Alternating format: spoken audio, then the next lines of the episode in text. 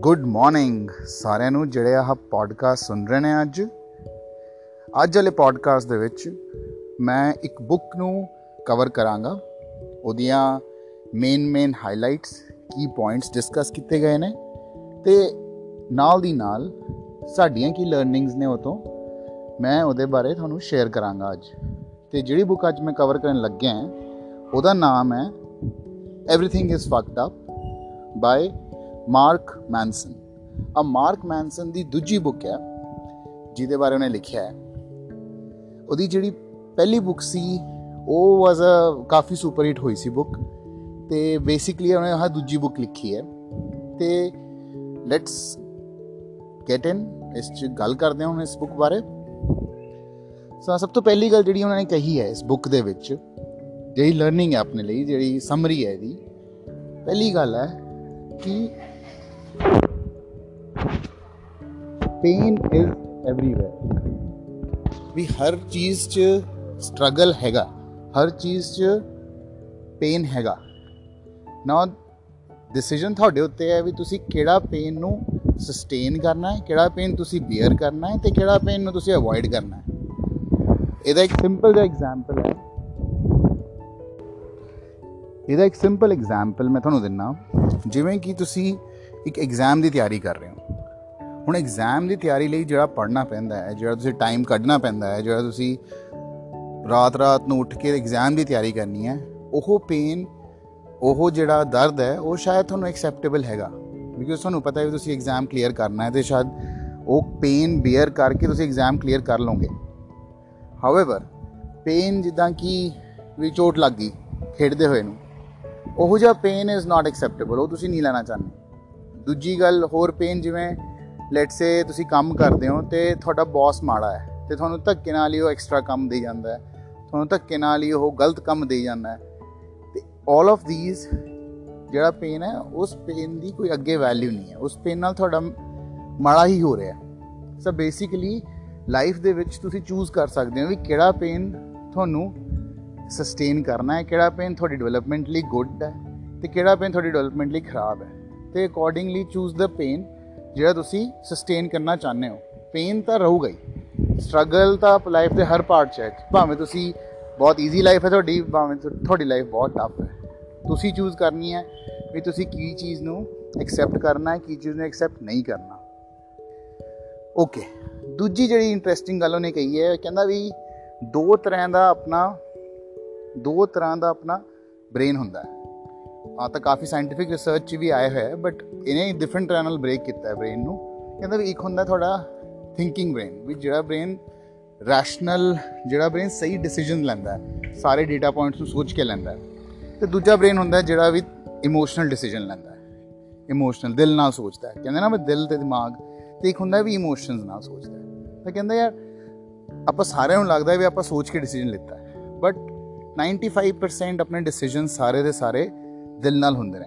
ਦਿਮਾਗ data gather ਕਰਦਾ ਹੈ ਫੈਕਟਸ ਕ੍ਰੀਏਟ ਕਰਦਾ ਹੈ ਬਟ ਡਿਸੀਜਨ ਮੋਸਟਲੀ ਸਾਡੇ ਦਿਮਾਗ ਨਾਲ ਹੁੰਦੇ, ਦਿਮਾਗ ਦੇ ਉਸ ਪਾਰਟ ਨਾਲ ਹੁੰਦੇ ਨੇ ਜਿਹੜਾ ਕਿ ਫੀਲਿੰਗਸ ਨੂੰ, ਜਿਹੜਾ ਕਿ ਇਮੋਸ਼ਨਸ ਨੂੰ ਜ਼ਿਆਦਾ ਪ੍ਰੈਫਰੈਂਸ ਦਿੰਦਾ ਹੈ। ਤਾਂ ਉਹਦਾ ਫਿਰ ਕਾਫੀ ਮੇਲ ਜੋਲ ਉਹਦੀ ਪੂਰੀ ਬੁੱਕ 'ਚ ਆਹੀ ਮੈਂਸ਼ਨ ਕੀਤਾ ਹੋਇਆ ਕਿ ਬਈ ਹਰ ਵਾਰ ਪਹਿਲੀ ਗੱਲ ਤਾਂ ਤੁਸੀਂ ਧਿਆਨ ਰੱਖੋ ਜਿਹਦੇ ਨਾਲ ਤੁਸੀਂ ਇੰਟਰੈਕਟ ਕਰ ਰਹੇ ਹੋ, ਵੀ ਤੁਹਾਡਾ ਕਲਾਇੰਟ ਹੈ, ਤੁਹਾਡਾ ਕੋਈ ਫੈਮਿਲੀ ਮੈਂਬਰ ਹੈ, ਜਿਹਦੇ ਨਾਲ ਤੁਸੀਂ ਗੱਲ ਕਰ ਰਹੇ ਹੋ, ਉਹ ਕਿਵੇਂ ਸੋਚਦਾ ਹੈ? ਇਜ਼ ਇਟ ਉਹ ਜ਼ਿਆਦਾ ਫੀਲਿੰਗਸ ਨਾਲ ਸੋਚਦਾ ਹੈ, ਉਹ ਜ਼ਿਆਦਾ ਜਾਂ ਫਿਰ ਉਹ ਬਹੁਤ ਜ਼ਿਆਦਾ ਦਿਮਾਗ ਨਾਲ ਕੰਮ ਲੈਂਦਾ ਹੈ, ਬਹੁਤ ਜ਼ਿਆਦਾ ਦਿਮਾਗ ਨਾਲ ਸੋਚਦਾ ਹੈ, ਹਰ ਚੀਜ਼ ਨੂੰ ਬਹੁਤ ਨਾਪ ਤੋਲ ਕੇ ਕਰਦਾ ਹੈ।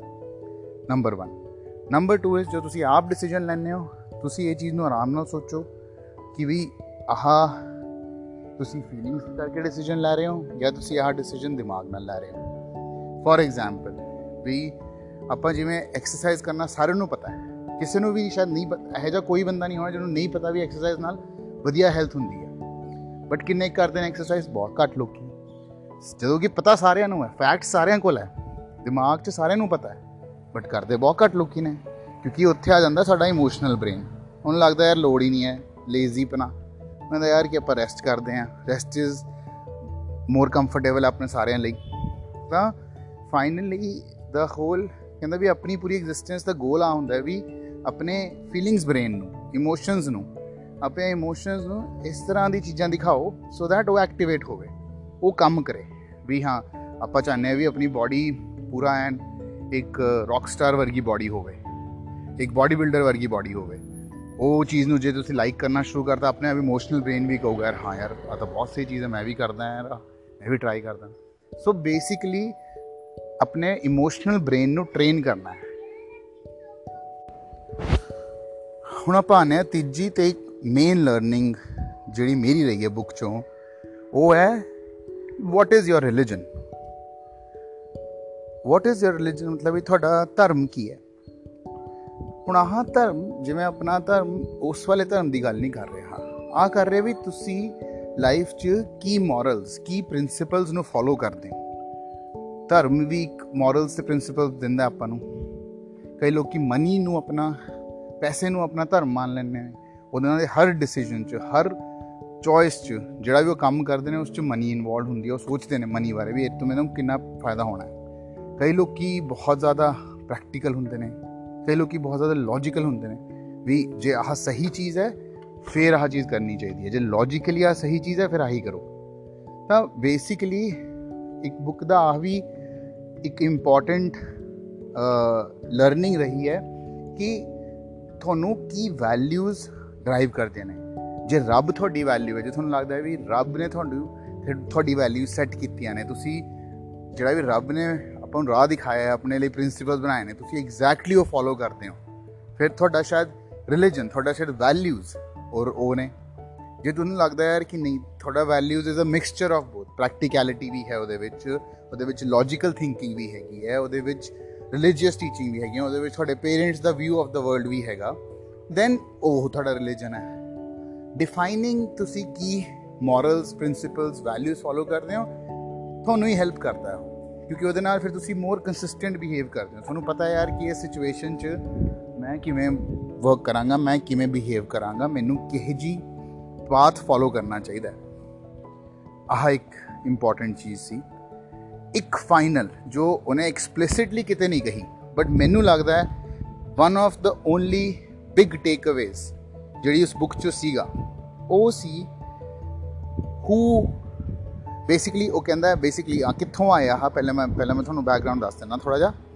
ਤਾਂ ਉਹ ਕਹਿੰਦਾ ਯਾਰ ਐਵਰੀਥਿੰਗ ਇਜ਼ ਫੱਕਡ ਅਪ ਸਾਰਾ ਕੁਝ ਖਰਾਬ ਹੈ, ਸਾਰਾ ਕੁਝ ਬਰਬਾਦ ਹੈ। ਕਹਿੰਦਾ ਉਹਦਾ ਰੀਜ਼ਨ ਕੀ ਹੈ? ਇਸ, ਇਹਦੇ ਹਿਸਾਬ ਨਾਲ ਉਹਦਾ ਰੀਜ਼ਨ ਹੈ ਹੋਪ ਵੀ ਆਪਾਂ ਨੂੰ ਮਾਰਕੀਟਿੰਗ ਆਪਾਂ ਨੂੰ ਹਰ ਕੋਈ ਕੰਪਨੀ ਬ੍ਰਾਂਡ ਪੋਲੀਟੀਸ਼ੀਅਨ ਲੋਕੀ ਕੰਪਨੀਆਂ ਸਕੂਲਸ ਪ੍ਰੋਫੈਸਰ ਹਰ ਕੋਈ ਦਿਖਾਉਂਦਾ ਵੀ ਆਹ ਬੈਟਰ ਚੀਜ਼ ਹੈ। ਇਸ ਤੋਂ ਆ ਬੈਟਰ ਹੋ ਜਾਊਗਾ। ਤੁਸੀਂ ਆ ਬੈਟਰ ਕਰੋ। ਤੁਸੀਂ ਆ ਬੈਟਰ ਬਣੋ। ਤਾਂ ਬੇਸਿਕਲੀ ਉਹ ਇੱਕ ਫਿਊਚਰ ਸਟੇਟ ਦਿਖਾਉਂਦਾ ਹੈ ਲਾਈਫ ਦੀ। ਇੱਕ ਫਿਊਚਰ ਸਟੇਟ ਦਿਖਾਉਂਦਾ ਹੈ ਲਾਈਫ ਦੀ। ਉਹ ਫਿਊਚਰ ਸਟੇਟ ਦਾ ਮਤਲਬ ਹੈ ਵੀ ਤੁਸੀਂ ਆ ਫਿਊਚਰ ਸਟੇਟ 'ਚ ਬੈਟਰ ਹੋ ਜਾਓਗੇ। ਤੁਸੀਂ ਆ ਫਿਊਚਰ ਸਟੇਟ 'ਚ ਆਹ ਬਣ ਜਾਓਗੇ। ਸਾਰੀ ਆਪਣੇ ਅਰਾਊਂਡ ਜਿੰਨੀ ਦੁਨੀਆ ਹੈ, ਉਹ ਚਲਦੀ ਤਾਂ ਹੀ ਹੈ। ਵੀ ਕਿਉਂਕਿ ਉਹ ਤੁਹਾਨੂੰ ਵੇਚ ਪਾਏ ਨੇ ਸਮਥਿੰਗ ਬੈਟਰ ਕਿ ਤੁਸੀਂ ਕਿਸੇ ਚੀਜ਼ ਤੇ ਬੈਟਰ ਹੋ ਜਾਓਗੇ ਦੁਨੀਆ ਦੇ ਵਿੱਚ। ਤੁਸੀਂ ਕਿਸੇ ਚੀਜ਼ 'ਚ ਬੈਟਰ ਹੋ ਜਾਓਗੇ। ਅ ਫਿਊਚਰ ਤੁਹਾਡਾ ਬੈਟਰ ਹੈ। ਤੇ ਸਾਰੇ ਕੋਈ ਲੱਗੇ ਹੋਏ ਨੇ ਜੀ ਫਿਊਚਰ ਨੂੰ ਬੈਟਰ ਕਰਨ 'ਚ? ਦੁਨੀਆ ਦਾ ਹਰ ਬੰਦਾ ਫਿਊਚਰ ਨੂੰ ਬੈਟਰ ਕਰਨ 'ਚ ਲੱਗਿਆ ਹੋਇਆ ਹੈ। ਜਸਟੀਫਾਈਂਗ ਵੀ ਕਿਉਂ ਭੱਜਣਾ ਹੈ, ਕਿਉਂ ਪਾਗਲਾ ਵਾਂਗੂ ਕੰਮ ਕਰਨਾ ਹੈ। ਉਹਨੇ ਇੱਕ ਬੁੱਕ 'ਚ ਬਹੁਤ ਵਧੀਆ ਪੁਆਇੰਟ ਕਿਹਾ ਉਹ ਕਹਿੰਦਾ, ਤੇ ਉਹਦਾ ਹਾਂ ਆਪਣੀ ਰਿਸਰਚ ਨਹੀਂ ਹੈ ਆਫ ਕੋਰਸ ਉਹਨੇ ਕਾਫੀ ਫਿਲਾਸਫਰਸ ਨੂੰ ਪੜਿਆ ਹੈ, ਉਹਨੇ ਕਾਫੀ ਫਿਲਾਸਫਰਸ ਦੀ ਥਿੰਕਿੰਗ ਨੂੰ ਸ਼ੇਅਰ ਕੀਤਾ ਹੈ।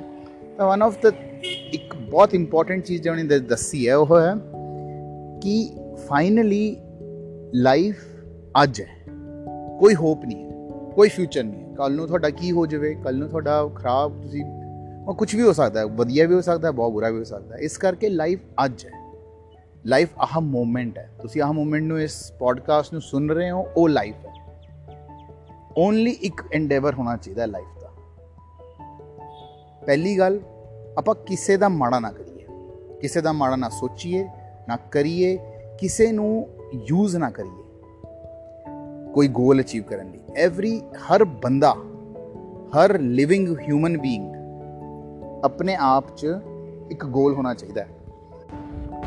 ਹਰ ਬੰਦੇ ਦੀ ਉਸ ਬੰਦੇ ਕਰਕੇ ਰਿਸਪੈਕਟ ਕਰੋ। ਹਰ ਬੰਦੇ ਦੀ ਉਸ ਬੰਦੇ ਕਰਕੇ ਉਸ ਉਸ ਨਾਲ ਗੱਲ ਕਰੋ।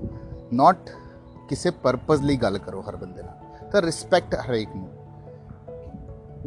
ਇੱਕ ਚੀਜ਼ ਆਹ, ਦੂਜੀ ਚੀਜ਼ ਆਹ ਵੀ ਆਪਣੇ ਆਪ ਨੂੰ ਡੇਲੀ ਆਪਣੇ ਕੱਲ ਤੋਂ ਬੈਟਰ ਕਰੋ। ਚਾਹੇ 0.11% ਬੈਟਰ ਕਰੋ ਡੇਲੀ ਆਪਣੇ ਆਪ ਨੂੰ ਅਚੀਵ ਕਰੋ, ਆਪਣੇ ਆਪ ਨੂੰ ਕੀ ਬੈਟਰ ਹੈ ਤੁਹਾਡਾ। ਬੀ ਵੀ ਕਹਿੰਦੇ ਨੇ be a better human being overall ਤੁਸੀਂ ਵੀ এনवायरमेंट ਕੌਨਸ਼ੀਅਸ ਹੋ, ਤੁਸੀਂ ਲੋਕਾਂ ਦਾ ਧਿਆਨ ਰੱਖਦੇ ਹੋ, ਹਰ ਜੋ ਵੀ ਚੀਜ਼ ਤੁਹਾਨੂੰ ਨੇਚਰਲੀ ਹੁੰਦੀ ਹੈ, ਉਹਨੂੰ ਇੱਕ ਚੀਜ਼ ਹੋਰ ਬੈਟਰ ਕਰੋ। ਡੇਲੀ ਆਪਣੇ ਆਪ ਨੂੰ ਇੰਪਰੂਵ ਕਰੋ। ਕੋਈ ਲੰਬਾ ਕੋਈ ਆ ਹੋਪ ਨਹੀਂ ਕਰਨੀ ਵੀ ਕਿ ਆਹ ਹੈ, ਆਹ ਹੋ ਜਾਊਗਾ ਆਹ ਆਪਾਂ ਹੈਗੇ ਆ, ਇਹ ਜਾਂ ਕਰਨਾ ਹੈ ਜੀ ਲਾਈਫ ਹੋ ਜਾਊਗੀ ਹੋਪ 'ਚ ਕੁਝ ਨਹੀਂ ਰੱਖਿਆ। ਰੱਖਿਆ ਆਪਣੇ, ਪਹਿਲੀ ਗੱਲ ਤਾਂ ਆਪਣੇ ਆਪ ਨੂੰ ਕੰਟਰੋਲ ਕਰੋ, ਦੂਜਿਆਂ ਨੂੰ ਬੈਟਰ ਟਰੀਟ ਕਰੋ, ਦੂਜਿਆਂ ਨਾਲ ਬੈਟਰ ਰਹੋ ਤੇ ਆਪਣੇ ਲਈ ਡੇਲੀ ਇੱਕ ਚੀਜ਼ ਬੈਟਰ ਕਰੋ ਆਪਣੇ ਅੰਦਰ। ਡੇਲੀ ਇੰਪਰੂਵ ਹੋ ਜਾਓ।